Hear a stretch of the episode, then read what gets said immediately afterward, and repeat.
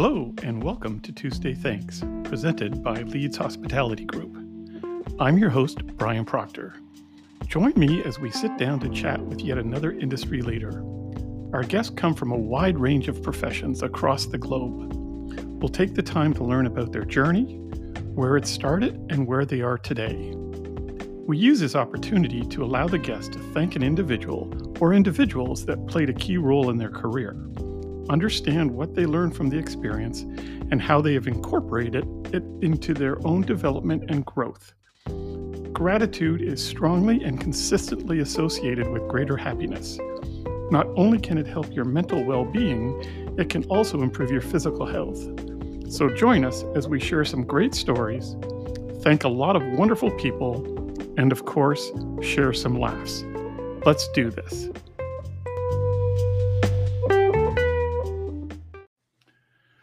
Hello, and welcome to another episode of Tuesday's Thanks. Today, I am joined by Anjali Agarwal, former Chief Operating Officer of AutoCamp, the hospitality company that is changing how you think about a boutique hotel experience. They're rooted in the timeless American tradition of hitting the road. Their properties take everything that's great about sleeping in the wilderness and make it even better with impeccable design and service. Anjali, thanks so much for joining me today. I really appreciate it. Brian, it's a true honor to be here with you and to be able to have this opportunity to take time to give thanks to those that have made this path possible for me.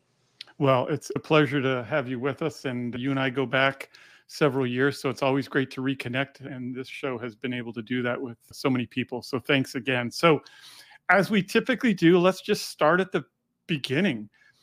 How did you get interested in the hospitality business? Where did it all start for you? Yeah.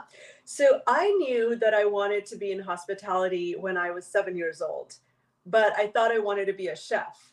And I would cook up all these creative concussions in my own kitchen. And it was just so much fun for me that, you know, my mom and I talked and I decided to enroll in hospitality school back in India. And simultaneously, I was working at the Taj Group of Hotels as an intern and went through all of the different departments. And of course, being at the bottom of the totem pole, I would work in a kitchen chopping onions for 12 hours or peeling shrimp off tails. And I realized, well, this isn't letting me be as creative as I might have wanted. But I still love the industry and I love the people aspect of it. And so I started learning about what else is there in hospitality and how else can I contribute within this industry so I learned about the world of revenue management and decided to learn about Cornell and decided to to really had my heart set on Cornell. But first joined the Hyatt Regency O'Hare, which was rare for me because I was living in India at the time and needed a visa, but was able to get through a telephonic interview, which also at the time, this is mind you back in 2000s, was where get this job at the Hyatt Regency O'Hare and it was 2000, the summer of 2001. I was so excited. I packed up my bags, moved to Chicago, and I was going, well, this is perfect. Life is great. I really, really enjoyed it, learning so much and absorbing. And then, of course, Brian, three months in, September 11 happened. And I was an international intern. I was the most recent employee, and I was only allowed to stay in the country as long as I was working on that visa. So very quickly, I had to unpack uh, or repack my bags and go back to India. So, can uh, I ask you a question? How did that come about? You're living in Mumbai, right? I guess. Right. right. And how does the Hyatt O'Hare come up on anybody's radar screen, or how does that work? I just found an opportunity there and reached out to them. And, you know, I had my whole pitch about how I loved hospitality, how I was all about customer service, and they agreed to interview me and got the job. Wow. And is that before or after Cornell? That's before Cornell. That's before, so right? That's yeah. Right out of my undergrad degree. And so I had a degree, of course, in hospitality and I learned a thing or two. And uh, yeah, that just happened from from a remote phone call. Now, how did the parents feel about you getting up and leaving India to go halfway around the world to Chicago? Yeah, you know, my mom has always been extremely supportive of me pursuing my dreams. And I think that's a big part of who I am today is she had this ethos ingrained in me of you can do anything. And I'm sure it was hard on her because it was a somewhat conservative society, even working in hospitality at the time for women with around the clock hours wasn't something that was the norm but she was she is one of a kind and really encouraged me and i'm sure she didn't she was a little bit anxious inside but never expressed that to me and was really this pillar of support and go pursue your dreams this is what you're meant to do and you just went off by yourself they didn't come over with you and then go no. home you just wow that's yeah. awesome that's that takes a lot of guts it does. And, you know, I didn't know how to drive on this side of the road. So I had to learn that on the fly, find an apartment, find all this furniture. So it was a big deal, but I settled in and I was living the American dream, so to speak, in my mind. And then 9 11 happened. So you, you've got to repack and then you go where? So I go back to Mumbai and okay. I didn't let that deter me. It actually created in me this fire that when that had me go, I want to go back to America, but I want to go back to the best hospitality school in the world. And that's what I set my heart on Cornell. And then everything I did from that point on was how do I get into to this school that everybody's talking about?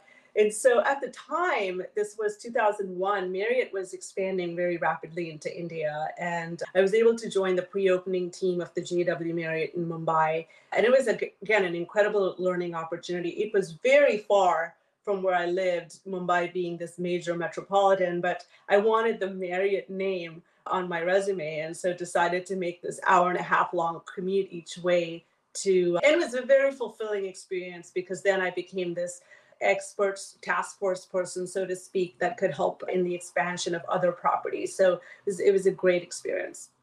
So when you say hour and a half commute you're doing that daily? Yes five days a week. Wow well i was very fortunate i think in 18 before the pandemic to go over to india on a scouting trip for properties with my company bridge street at the time and the traffic mm-hmm. is overwhelming Yes, absolutely. So I can't imagine the stress of an hour and a half commute each way every day. That's wow. Right. Yeah, that wasn't fun at all. But I worked really hard because I knew that that it would pay off in results, and so I'm grateful that I was able to get get into Cornell because uh, that certainly had a huge impact on my life. Yeah. So second time now. Now you're coming back to the states. You're settling in upstate New York. Beautiful, idyllic Cornell University. How was that experience?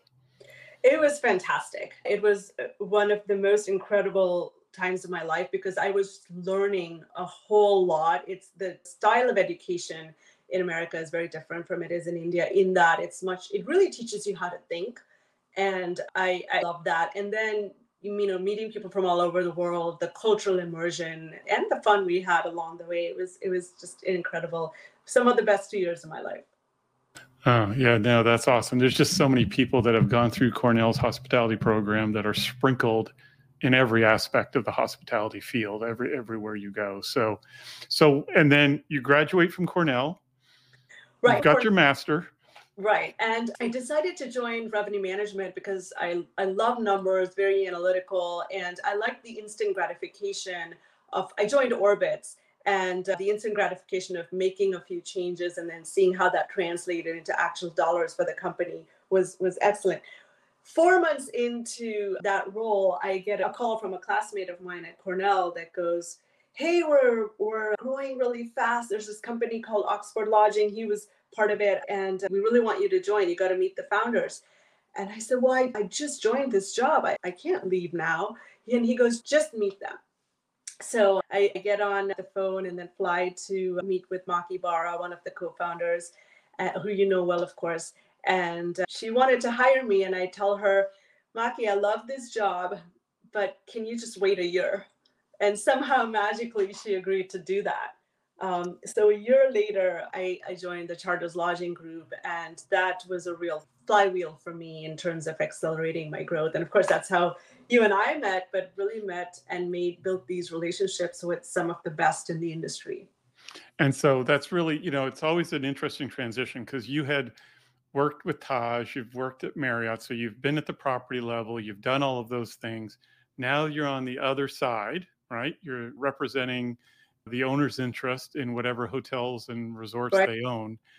Was that an easy transition for you, Did, or was it?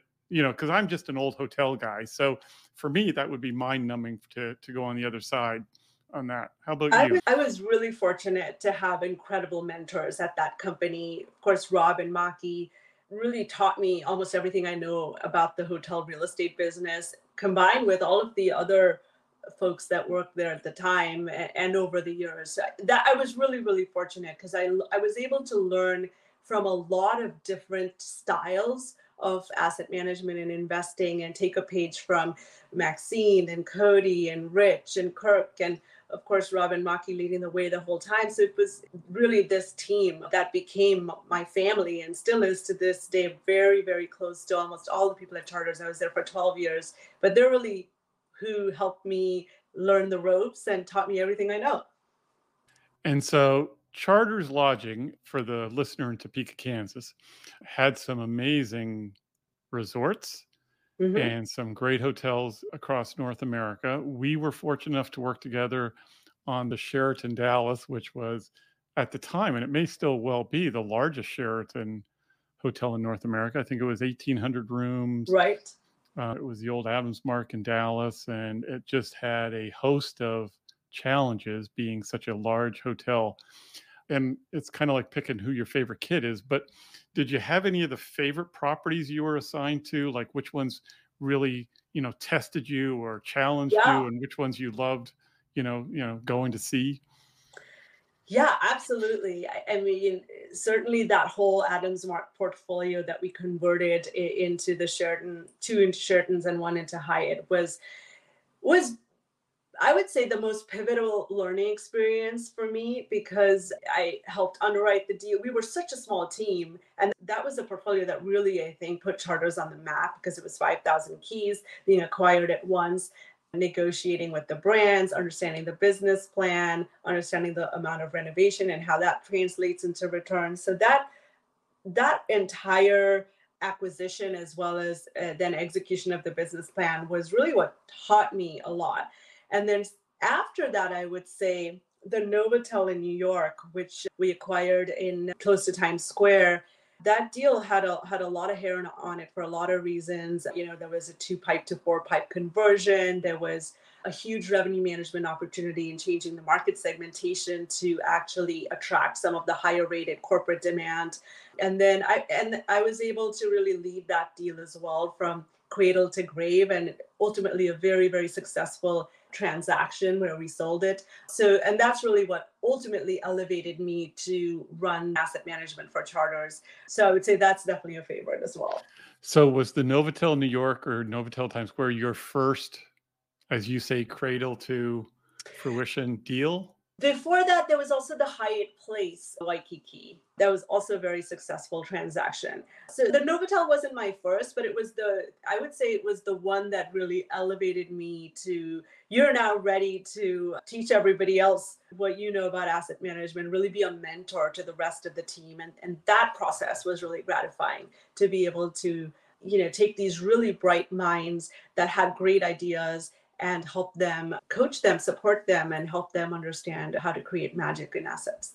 Well, that was one of the things I always enjoyed working with Rob Kline and Maki and you and Maxine was, you know, I know you guys were under a ton of pressure because the Sheraton portfolio that you bought or the Adams Mark portfolio that you got was just a huge financial challenge, right? To begin right. with and the pressure to make that perform for investors and everything else was through the roof i gotta believe. And what was impressive was how all of you were so easy to work with as it relates to okay what do we do that's best for the property? What do we do that's best for the brand? And what do we do that's best for the employees? And it was never never once in any meeting that i ever felt that it was like all right they're they're cutting this to get that and the employer is going to be hurt or anything of that nature. And that whole ability to do that i want to believe stem from rob and maki's vision of the company and then you guys were able to execute on it as as we kind of went through that process of rebuilding those two buildings the denver one and the dallas one. Am i accurate in that assumption of you know that's how it kind of was because that's what I perceived it to be. Yeah, one hundred percent. You're you're absolutely right that we acquired this portfolio. We started the process in 2007 and we closed on it in February of 2008. And so, from a market timing perspective, we're very quickly entering the Great Recession. And cash flow in those early years was a significant challenge because the properties weren't renovated. Starwood was, you know, very was an excellent partner, a really collaborative partner because we were able to work together to put the brand on the property while the renovation was still in process. And I think that really helped us drive the demand, the little demand that there was during the renovation during the yeah. recession. But but certainly yes, you're right. There was a tremendous amount of pressure because of the timing of when we acquired the assets, and then going into the recession, which which of course was something that not a lot of us had predicted. But you know, yes, the culture uh, is driven at the top always, and Rob and Maki have always believed in creating a very very strong culture. And so going back to, we really believe if you if the team is is happy and satisfied then you know we're going to get the the results and that was certainly true and we we always you guys starwood everybody that we work with were excellent excellent partners. I mean, I learned so much from even Ray Hammer because he was just genius in how he would uncover, leave no stone uncovered in terms of trying to find 40,000 here, 50,000 there. And then, you know, for that asset, 100 million room revenue asset, even those little dollars helped add up and get us through those difficult two years. And then it really became an asset that exceeded expectations and exceeded our, our underwritten performance because during the recovery. Yeah, well, I think you know the other thing that was fun with that property was so big that you could try things, and and and you guys allowed them to try things. And I'll never forget when Dave Swift, the director yeah. of sales and marketing, and Ray put together that Southwest Airlines yeah. Uh, training, and they took I forget which building it was, building C, yeah, the towers or whatever. And you know, on the surface of things, that sounds like a really wacky idea. And why would you do that? It's you know low rated, but I mean, it was filling I think 600 rooms a night or something. It um, was millions of dollars in incremental yeah. revenue, and they really wowed. They made Southwest feel that this is their building, and it it, it really was. We had a lounge for them, and you're right. They they really wowed them with the site visit and created an experience I don't think they would have had anywhere else. The physical building certainly helped because we had that separate tower, but they did wonders with it.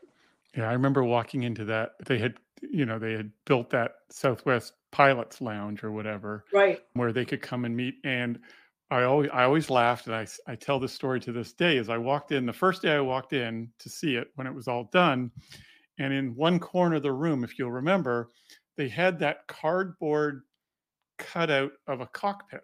I That's, do remember that now. Right. And, and I said, What the heck is that? They said, Oh, that's where the pilots could come in and practice. And I'm thinking, Oh my God, Southwest pilots are learning how to fly a plane with a cardboard cutout.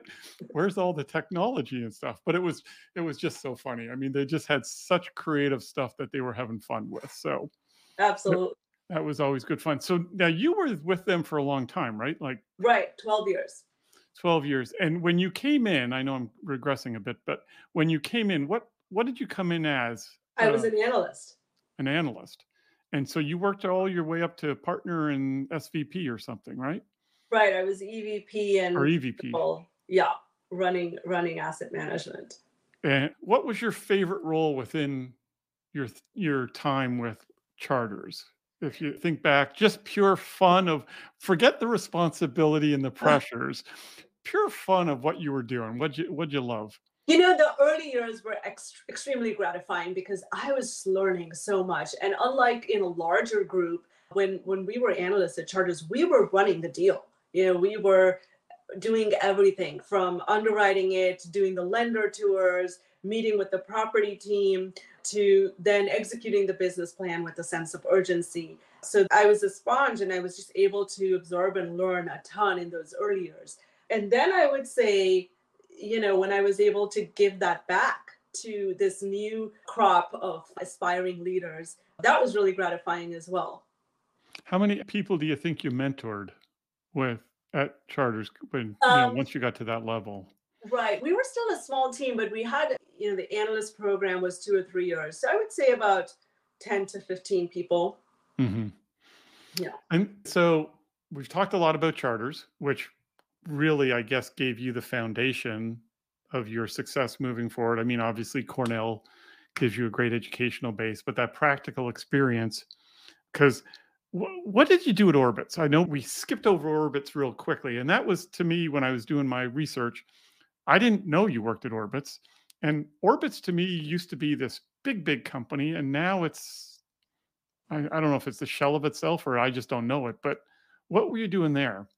Yeah, so I was overseeing revenue management for nine states in the Southeast. And unlike in some of the other groups, Orbitz would have this separate analyst or, or, analytical function that was different than the market managers. So I would really be the one controlling all of the placement, the margins. And I think that the experience in revenue management that I had is what really attracted Rob and Maki to and drew them to my, my experience because as you well know, revenue management can make or break a deal, and understanding those levers is really contributes to maximizing value for an asset. Yeah. Okay. Cool. So again, fast forward now, you go through your years at chartres where you are working on behalf of the ownership group, right? Mhm. And you're there to maximize the value of the asset and do all of those cool things. And then you jump from chartres to this upstart company or startup company, I guess, whichever way you want to look at it, called AutoCamp, hmm where now you are the protector of the brand, right? Because you're mm-hmm. creating the brand. And it's a little bit of a different mindset, I would imagine, from being Right. and you know on the ownership side to now saying okay we're going to develop a brand we're going to make this brand and we're going to move forward so how did that jump from chartres to autocamp happen i'm assuming someone came knocking on your door but how did that whole transition happen Yeah, that's that's a good story. Well, I started after 12 years of start, uh, chartres. I I started hearing from a lot of my friends on the marketing side about trends in hospitality, and a lot of what I heard was experiential moments. RV sales are on the rise, double digits, and this is in the 2018 timeframe. Instagrammable moments, creating true memories, differentiating, outdoor lodging, and um, and one of our executive retreats at Chartres happened to be at the first auto camp location in Russian River. And we all, I was, but I think we all were just blown away by that experience. It was this uh, really unique experience of mid century modern designed clubhouses, uh, but very well equipped airstreams that felt that we didn't have to bring anything with us. And um, I, at the time, 12, this is 12 years into my journey at Chartres, I decided to take a sabbatical and uh, pursue my passion to travel with my two young children and, and my husband and spend some time with my aging parents. So I took a seven month sabbatical. And this is really fortuitous, Brian, because about three months into the sabbatical, I get a call from a recruiter that isn't even from our industry. I'd never met or known them before. And she she goes, Hey, have you heard of this company called AutoCamp? Uh, they're looking for a COO, and it it was you know it sounds like it fell in my lap. It wasn't quite that easy because I went through a series of interviews during my travels with, of course, our CEO Neil and the broader team, and I think the feedback ultimately that I got was, "We think you're awesome, but actually we need this other development type role, so this may not work out." And I remember saying to Neil, "Okay, but." You know what, I'm going to be back in the Bay next month. Let's just meet for lunch. Uh, and we did. And, you know, I, I joined the company a few weeks later. So it's, I think it's really goes back to some extent about showing them that you really want this and, and showing, having that hustle of not taking no for an answer, because that's really what, what, uh, how it worked out for me. and so when joined autocamp how big was it how many actual locations did you have at that beginning point Yeah, we just had, you know, what I would call a proof of concept in Russian River. It was 35 keys. It was largely friends and family investors. And uh, after I came in, we were opening our first 100 plus key property in Yosemite. And so opening that property was a true learning experience for all of us because it was at that scale. And we had institutional capital raised by that time with fantastic partners and Whitman Peterson. So it was it was an incredible learning experience. I think every iteration since then has been a continued improvement of the product and experience. And so one of the things, I mean, I've been fascinated by the company because A, I love the concept. I'm not a wilderness guy. You know, my daughters think, you know, Hilton Garden Inn with two double beds is camping because we don't have our own room. You know, this was when they were younger. But so I've always been fascinated by this company. But one of the things that's always intrigued me is where do you find all these airstreamers? I mean, are they built specifically for you guys or how? Yeah. Because yeah. So we have an exclusive agreement with Airstream. We have our custom designed Airstreams that we've designed and they manufacture for us. So yes, it's it's a it's a really important and eh, competitive moat for us in having that exclusive agreement with them.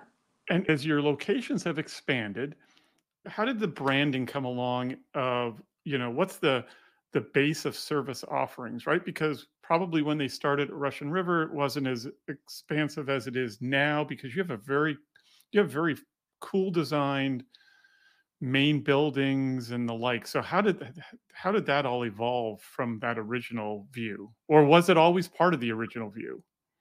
Yeah, I think the design, it certainly has evolved, but I would say the bones of the design, the mid century modern design, is, is something that Neil Dipaola, our CEO, he, he's just a creative genius. And I think a large part of the credit would go to, to him. And of course, the design team that he hired that were all very, very talented. The part that I would say did evolve, one of the biggest learnings for us after we opened AutoCamp Yosemite and did our, our large customer survey was we found that we're a lodging company that doesn't actually have any F&B.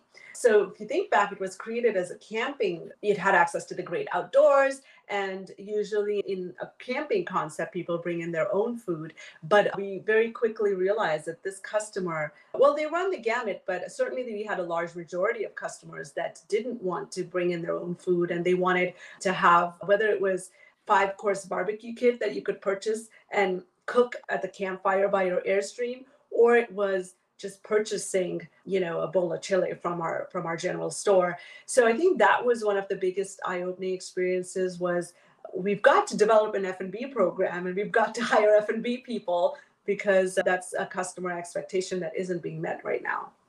Yeah i mean with a startup company like that it's fun right? Because you've got a very small group much mm-hmm. like you know much like your time at charter a very small group controlling everything. And just watching the evolution, it's almost like watching your child grow into right. different things. And that was one of the things I loved during my time at Starwood in the new builds team is because, you know, being in on the ground foot of Element and Aloft and W, really getting to see, okay, this was Barry Sternlicht's vision of a W. And people don't understand that W was never supposed to be a luxury brand. Mm-hmm. The only reason it turned into a luxury brand, in my humble opinion, is because they were in big major cities.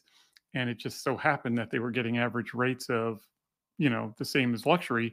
And it yeah. kind of morphed into that. So watching that evolve was always very exciting to me. And being a part of it was fun. When you guys were growing AutoCamp from these first couple of initials, what were you looking for when, like, how do you do a site location? To pick a location because I, I know a couple years ago you and I connected on a possibility up in Toronto in Ontario. I don't know if that ever came to fruition or not, but how what was the process like when you guys were looking to grow that? Yeah, we're very thoughtful about not only the sites that we select, but also the timing of which one comes next. Because, if, as you mentioned, we're a small group and there's limited resources. But I would say the criteria primarily are within a three to five hour drive from a major urban metropolitan. And that's really important for AutoCamp to be able to get those 300 plus ADRs that are, are needed for this level of investment into the deal. And so that's that's really important. The major urban metropolitan is, of course, defined by certain populous criteria, and um, and then it's you know where do we want to strategically grow to cover a broader footprint California, and perhaps this could be because we're based here, but we we see as a real evergreen market. There's a ton of outdoor demand in California, and so we're willing, as you've seen with Russian River and Yosemite, to have multiple locations that cater to the same same metropolitan in the Bay Area. Of course, Yosemite also attracts folks from LA.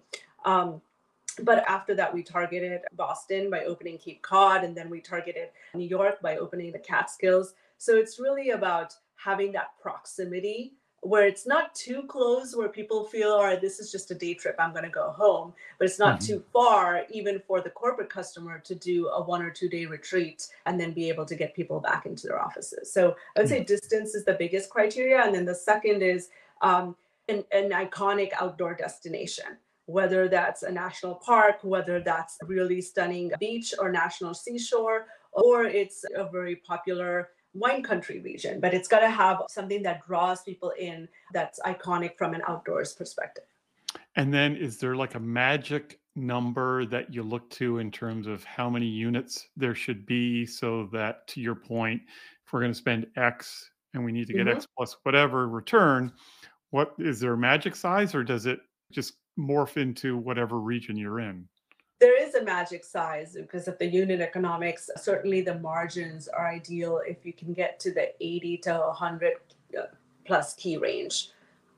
Got it. And did you find your, again, this is all, you know, I could have a whole call on just AutoCamp just because you've started with one and have grown it. But did you find your customer changed throughout the growth cycle? Did it become corporate did it become meetings? Did it stay as individuals, or was it, or is the blend of all of those still virtually close to the original?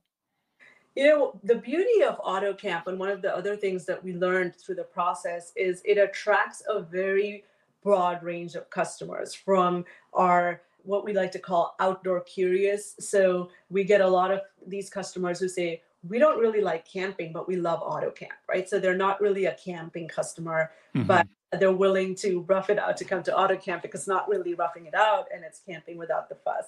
And on the other end of the gamut is your avid backpacker who's been rock climbing, who's done a bunch of trails, but just wants to splurge and experience the outdoors in this unique environment.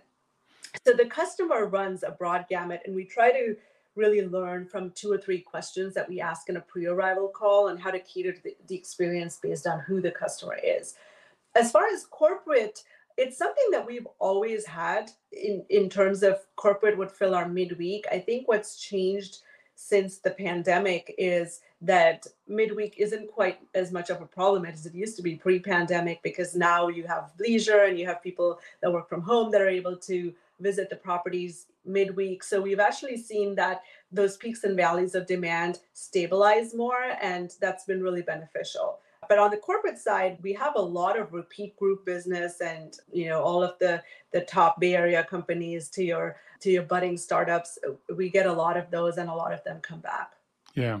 So I kind of started this conversation and I got off track because it's just it's such a fascinating story, but more about you. So you again, on the ownership side, now you're the COO, the head honcho to make sure that everything executes perfectly based upon the vision and everything.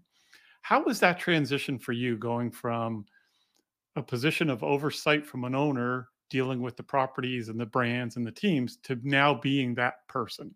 How did you find that transition for you personally?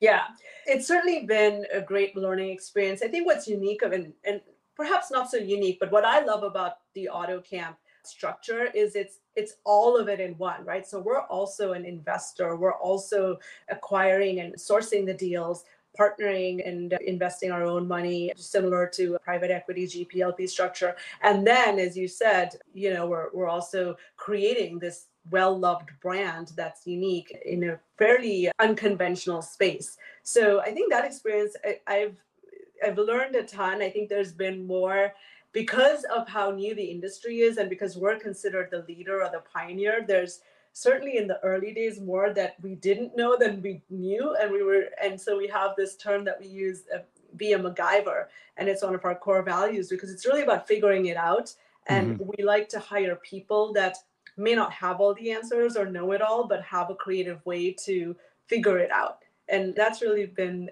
i think the ethos of the kind of people we like to hire you have to love the outdoors and then you have to have this ability to get things done and figure it out and be a macgyver and that i love that and then currently they're all owned and managed by AutoCamp, correct? There's no Right. franchising model yet. Do you Correct. see, and without giving away company secrets, obviously, but do, is that something that you could see as a possibility down the road? Is franchising them in addition to just owned and managed, or? certainly could be a possibility down the road. I think it's important in the early years to control the brand and the experience, as I'm sure you saw from your days at Starwood. But as we continue to grow, and our goal is to be the global leader in outdoor lodging with 100 locations in 10 years. So the paths to getting to those 100 locations down the road could absolutely include include franchising possibilities. Yeah, cool. Well, listen, it's a fantastic story, fantastic brand. Like I said, I could do hours on just talking about, you know, how it all came together. But in the essence of time, I know you're busy and it is Tuesday after all. So uh, this is the time of the show where I like to turn the mic back over to you and allow you to thank one or as many people as you would like that have made a positive impact on your career and your life. So, young lady, the microphone is yours. Thank you, Brian. This is a pleasure to have a chance to do. So, first off, I'd like to thank Rob Kline, who's just such an incredible mentor and a close friend to me. And together with Maki, really taught me everything I know about the real estate business in terms of being able to find value where others aren't looking and go after deals that have a lot of hair on it, but then really dig deep and get creative. And then be in this race against time to execute on a business plan. And what I've always respected about Rob is he has this ability to really elevate others, even ahead of himself. And I've seen this across everybody that he that works with him. And so he was the one that nominated me for 40 under 40 M&A award. He would often recognize and promote me perhaps when I was 80% ready and then let me figure out the 20% in the job, which I really appreciated and then I really admired his network. I, I, remember the when when I was an analyst, one of the first real estate conferences I went to, and I just admired how he knew everyone in the room and could work the room. And today, when when I go into those conferences, I know a few people, and a lot of that has to do with the folks that I've met through Rob and, and the Chartres Network. Definitely Maki Berra, as I mentioned, she hired me and really believed in me and taught me she's an incredible negotiator. And what I learned from Maki was how to be able to share our perspective in a respectful way, how to really pitch a deal with passion and allow that passion to show through in telling the story, and how to build relationships, which is so integral to our business. And um, she really embodies this work hard, play hard mentality. And that's something that I, I know I see you laughing because I know anyone who's who's encountered what we call chartres lounging, which is the company name after it goes dark, hmm. knows what I mean. And, and it always elicits a reaction, good or bad. but, uh, but, you know, we'd spend 12, 15 hours working on a deal, and then we'd really find a way to celebrate our wins. And I think that's really important. And then, of course, Neil Dipaola, the CEO and founder of AutoCamp, you know, joining joining AutoCamp and working alongside Neil was extremely inspiring for me because he's he's just a creative genius. This analogy may be a stretch, but I like to use the analogy of the iPhone. And Steve Jobs didn't go about trying to create a better BlackBerry. He created with the touch screen something that no one knew they wanted, but they just mm-hmm. fell in love. And to some extent, I, I liken that to AutoCamp. Uh, no one knew they wanted this incredible outdoor lodging experience with a connection to nature that had the comforts of, of a boutique hotel that had hammock gardens, that had these incredible mid century modern spa inspired bathrooms. But Neil was able to envision that being an outsider from the industry and really was able to blow people away with the design and the concept. And what I what I really have learned and, and respect in Neil is this drive to keep innovating. So at AutoCamp, our net promoter scores would be inching towards world class. And yet, you know, he'd run in the midst of a global pandemic, he'd run these calls about how we can get this feedback loop from our customers to continue to evolve and improve our product and experience. So not having this uh, sort of sense of satisfaction all right we're we're meeting our guest satisfaction scores but it's like well, how do we continue to create something that they don't know they want, but they're going to be surprised and delighted by? How do we continue to wow them? And, and really above all, you know, he trusted me with such key decisions in running the operating company and challenged me to figure things out. And you know, there's a lot, as I was mentioning, that we didn't know, and he allowed me and trusted the decisions I made, which was which was really really gratifying. And uh, last, I'd like to thank Katie Hara, who is somebody that I had the good fortune of hiring very soon after I joined AutoCamp, and we hired her in as a manager, but very quickly realized that she's exceptional and found a place for her on our executive team. And she was really my rock, my right hand throughout the pandemic, as a lot of us went through opening and closing properties to exposures of the team and not having the enough folks because of exposures to even service our, our guests to finding talent in these remote locations in an extremely challenged and constrained labor environment. She really was and is a gold mine that i'm very thankful to have had the chance to work with. Well i mean those are, are four great people. I'm fortunate enough to know two of them and couldn't couldn't agree with you more. I'm actually uh, on a later episode of the show trying to get mr kline I think he's agreed to the show. I, I, have I can't confirm or deny it yet, but Mr. Kline hopefully will will be a guest, so you'll have to stay tuned for that. But I guess my new nickname for you now, when I see you next, will be Miss MacGyver. Um, but I, I want to take the time to again thank you for doing the show. This has been a great a great episode. I love the story. I mean, if you think about it, a small young girl coming from India, getting to San Francisco, being chief operating officer of a world class, you know, break the bank type of brand. It's just a great story. And I think it'll be great for young ladies out there in the industry to hear it and to see your tenacity. And you just plugged forward and kept going and did some amazing things. So thank you for being on the show. I appreciate it. Appreciate and, the invitation, Brian. It's been oh, a pleasure. Oh, that's awesome. And then, as I always end the show with, if it's Tuesday, let's make sure you all go out there and thank somebody. It's going to make their day, but it's also going to make you feel better. So, once again, Anjali, thanks so much for being on the show, and we'll catch up soon. Thank you so much, Brian. Take care.